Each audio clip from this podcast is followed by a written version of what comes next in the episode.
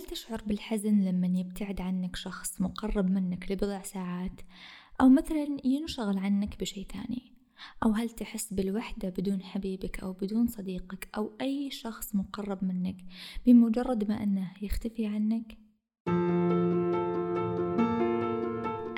وسهلا فيكم في حلقة جديدة من بودكاست نفس.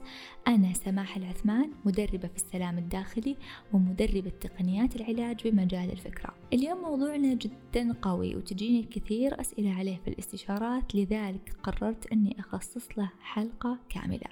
واليوم في حلقتنا راح نتكلم بالتفصيل أكثر عن هذا الموضوع لذلك خذ نفس عميق وخلينا نبدأ. التعلق المرضي. عمرك سمعت عن هذا المصطلح؟ تعرف إيش هو؟ تعرف لو أنت فعلا متعلق ولا تحب؟ في فرق يعني؟ أكيد في فرق الحين بقولك بداية خلينا نتفق أن التعلق هو عبارة عن الرغبة في الشيء وهذا الشيء هو فطري في الإنسان أنه يحب يتملك أو يحب يحصل على شيء معين يبغاه ولكن هذه الرغبة في منها سلبي وفي منها الإيجابي رغبتك في الشيء من ناحية إيجابية مثل الأم مثلا مثل حب الأم وتعلقها بأطفالها. وما أبغى أسميه تعلق ولكن هو أكثر يميل لأنها ترتبط بأطفالها. النوع الثاني السلبي وهو المرضي مثل الجوع العاطفي مشاعر عدم الأمان على سبيل المثال. التعلق باختصار هو أنك تخاف أنك تفقد الشيء.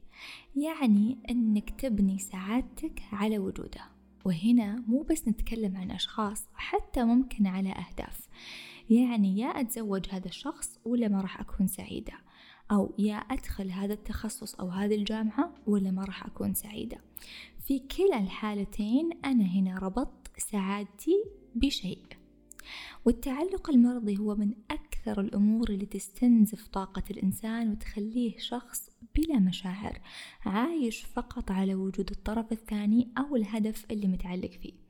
طب لو أنا أحب شخص معين ومن حبي له يعني أبي دائما أكون معاه هل هذا بعد تعلق؟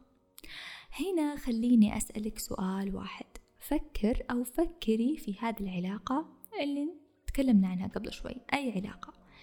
خذ نفس عميق وقول لي إيش هي مشاعرك. إذا كانت مشاعرك جميلة مبتسم فرحان تشعر أنك متزن ممتاز. هذا هو الحب.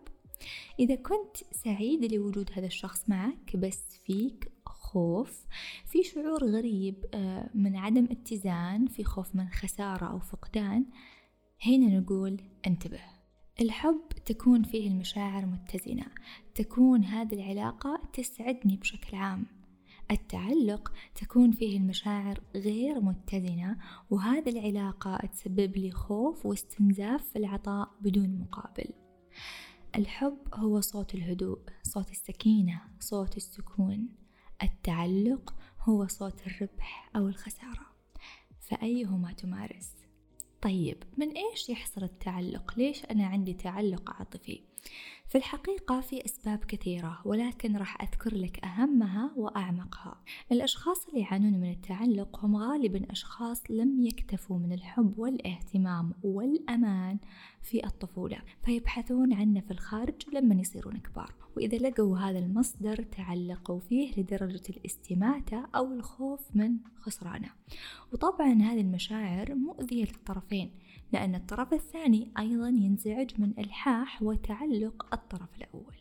وهنا أسأل نفسك هل مرة من المرات ذكر لك شريكك أنك أنت متعلق فيه أو أنك دائما متطلب منه أو أنك دائما تبيه أو أنك مرتبط فيه وتبغاه دائما في كل مكان أو أنك طالبة بالكثير الكثير من المشاعر؟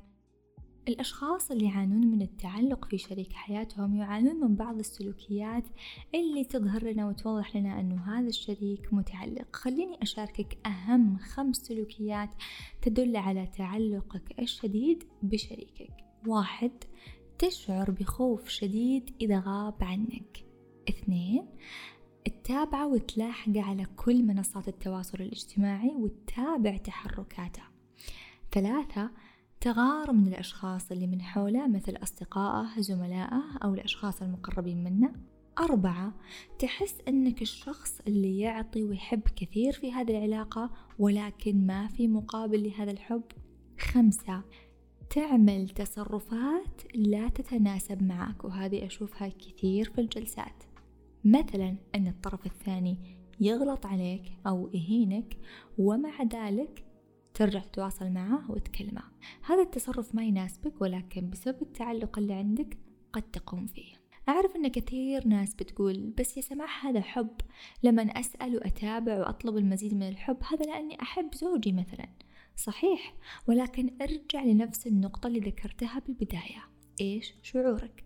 هل في حزن في خوف في مشاعر سلبية تجاه هذه العلاقة؟ إذا هنا في مشكلة وأنا ما أقصد مشاعر سلبية يعني مشاكل بينك وبينك الطرف الثاني لا لأن طبعا هذا شيء جدا طبيعي ووارد أقصد بشكل عام هل أنت غير راضي عن هذه العلاقة وتتألم بشكل مستمر؟ طيب ليش؟ لأنك تحب؟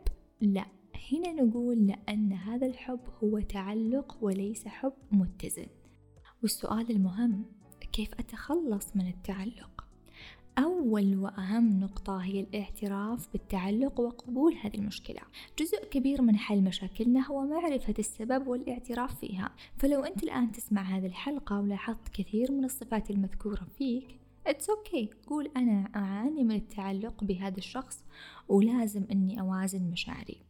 الاعتراف هذا راح يساعدك في تعديل سلوكياتك ومن الطرق المفيدة اللي قرأت عنها كثير هو أنك تقتني حيوان أليف وخصوصا للسيدات.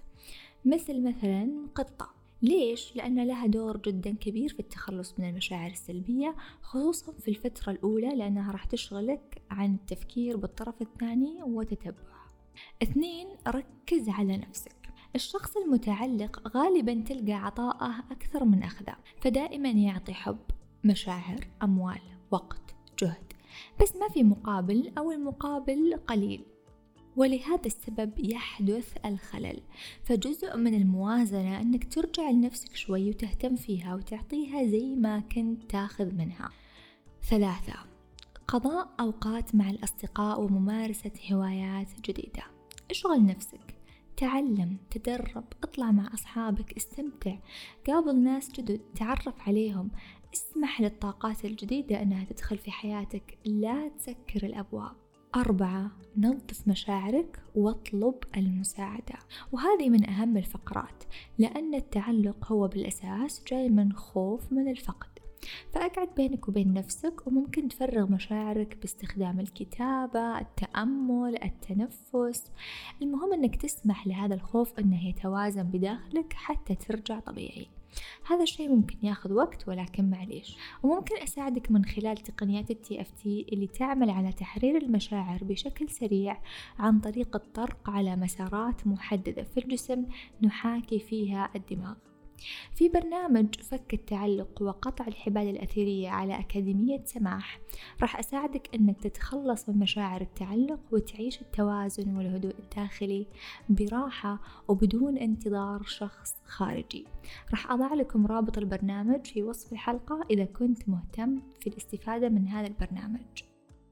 حاول أنك تطبق هذه الأربع خطوات بالتدريج حتى تستعيد توازنك الداخلي وتبدأ توازن بين طاقة الأخذ والعطاء.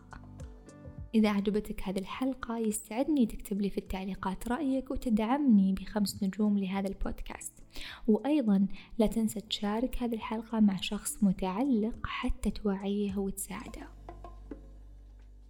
وفي الختام خلونا نسأل الله سبحانه وتعالى أن لا يعلق قلوبنا بما ليس لنا وأن لا يعلق قلوبنا إلا فيه سبحانه. وأنه يساعدنا نكون أكثر اتزان في الأخذ والعطاء وأنه يرزقنا جميعا الحب الجميل السعيد المتزن. وأنا ألقاكم في الحلقات القادمة من بودكاست نفس في أمان الله.